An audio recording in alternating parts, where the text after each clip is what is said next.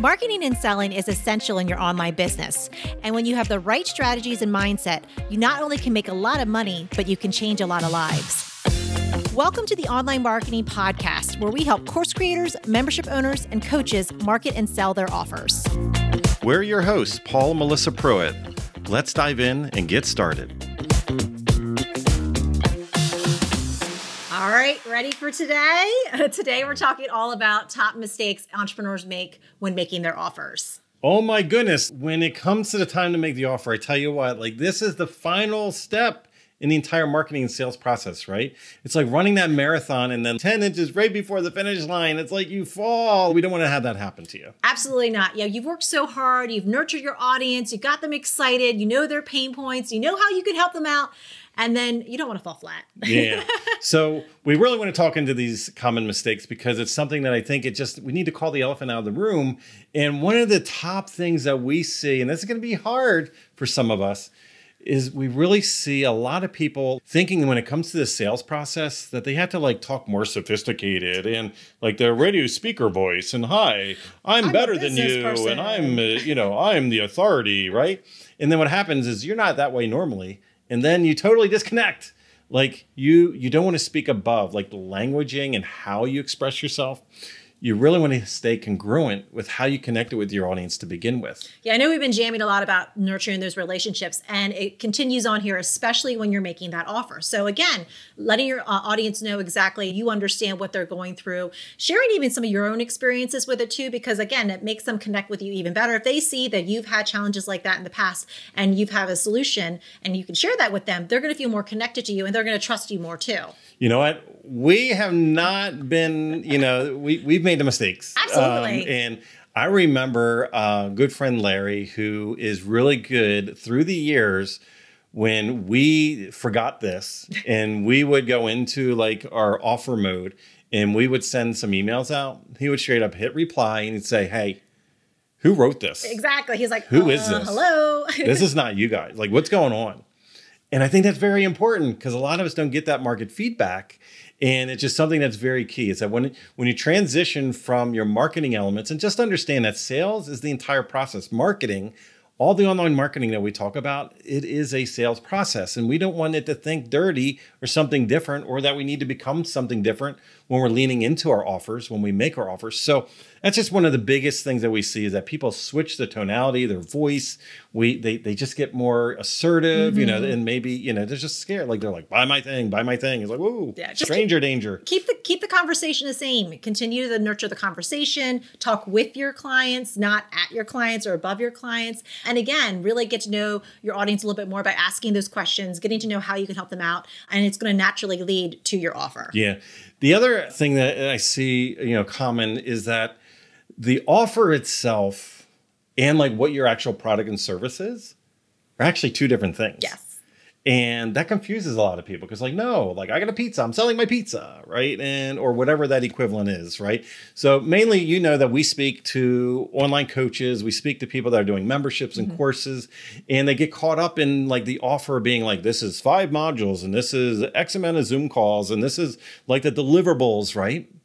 And really, that's quite not what it is. And we see a lot of people miss this mark. Yeah, when you're looking at your offer, of course, you're going to have all the things. You're going to have the stuff, the goodies, the things that people want. But really, what it's all about is the experience and the overall transformation. So we have to make sure that we really hone in on that with our messaging when we are talking about our offer. It's not just the stuff, the stuff is cool, but it's the overall transformation that people are going to get when they go through that experience with you. Now, another thing, which is a hot topic, and you hear this, I think you hear this a lot, right? But let's put it in the real world context. I, I, love the example, and it's it's overused, I would say, in the marketing space, but it, it really hits home exactly what it is. And it's kind of like dating. It's like, hi, my name's Paul. Nice to meet you. Will you marry me? And this is where a lot of people mess up.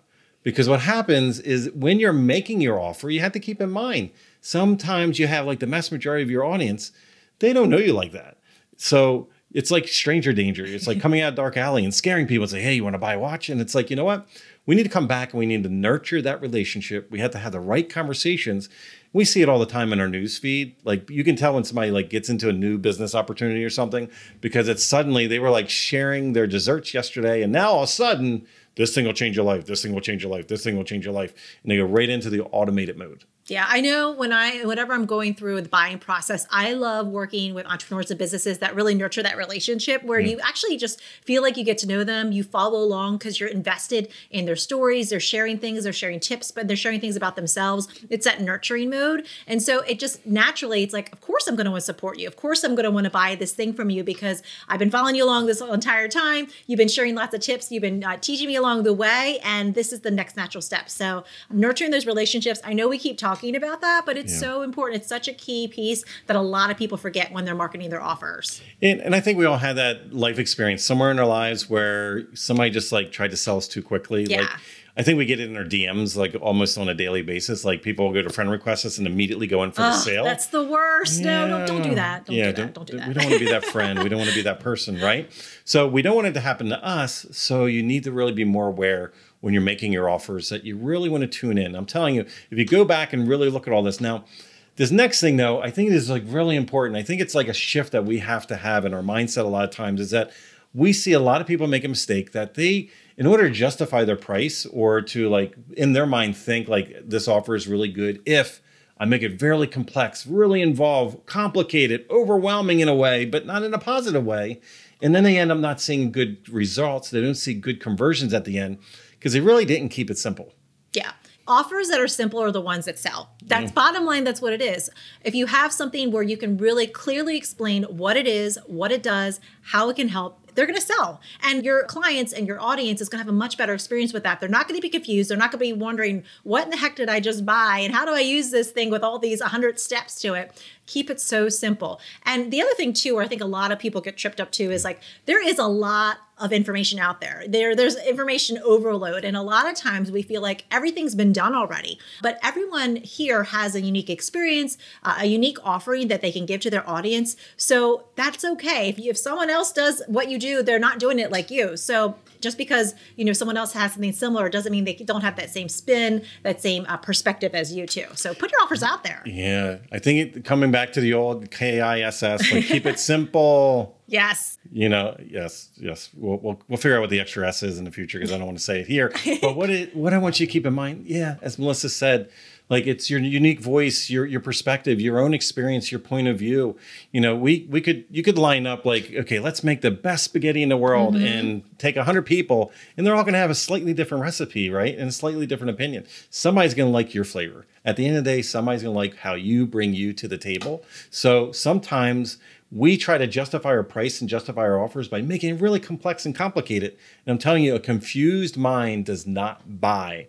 And when we make it very hard for people to really understand what our offer is by making it so complex, then all of a sudden our conversions will go down. Yeah. So you have it in yourself. Keep it simple. Simple. Don't overthink it.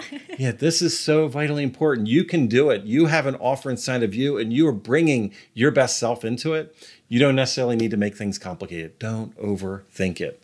That's so important. Yeah, so key. Yeah. So we talked today, in short, like what are the, some of the top mistakes that we see that entrepreneurs make when it comes to making their offers? We hit that hit list. You know, we do not want to talk above our clients. We want to meet them right where our conversation's been with them all along. So don't switch into something different. Don't become official salesperson person, you know. And then from there, don't go into, you know, looking at your product like the deliverables itself as like what people really want. Because at the end of the day, do all of us really want an exercise bike? No, we want what it's going to give us, right? We want the desired, the end result, that transformation, as Melissa was talking about.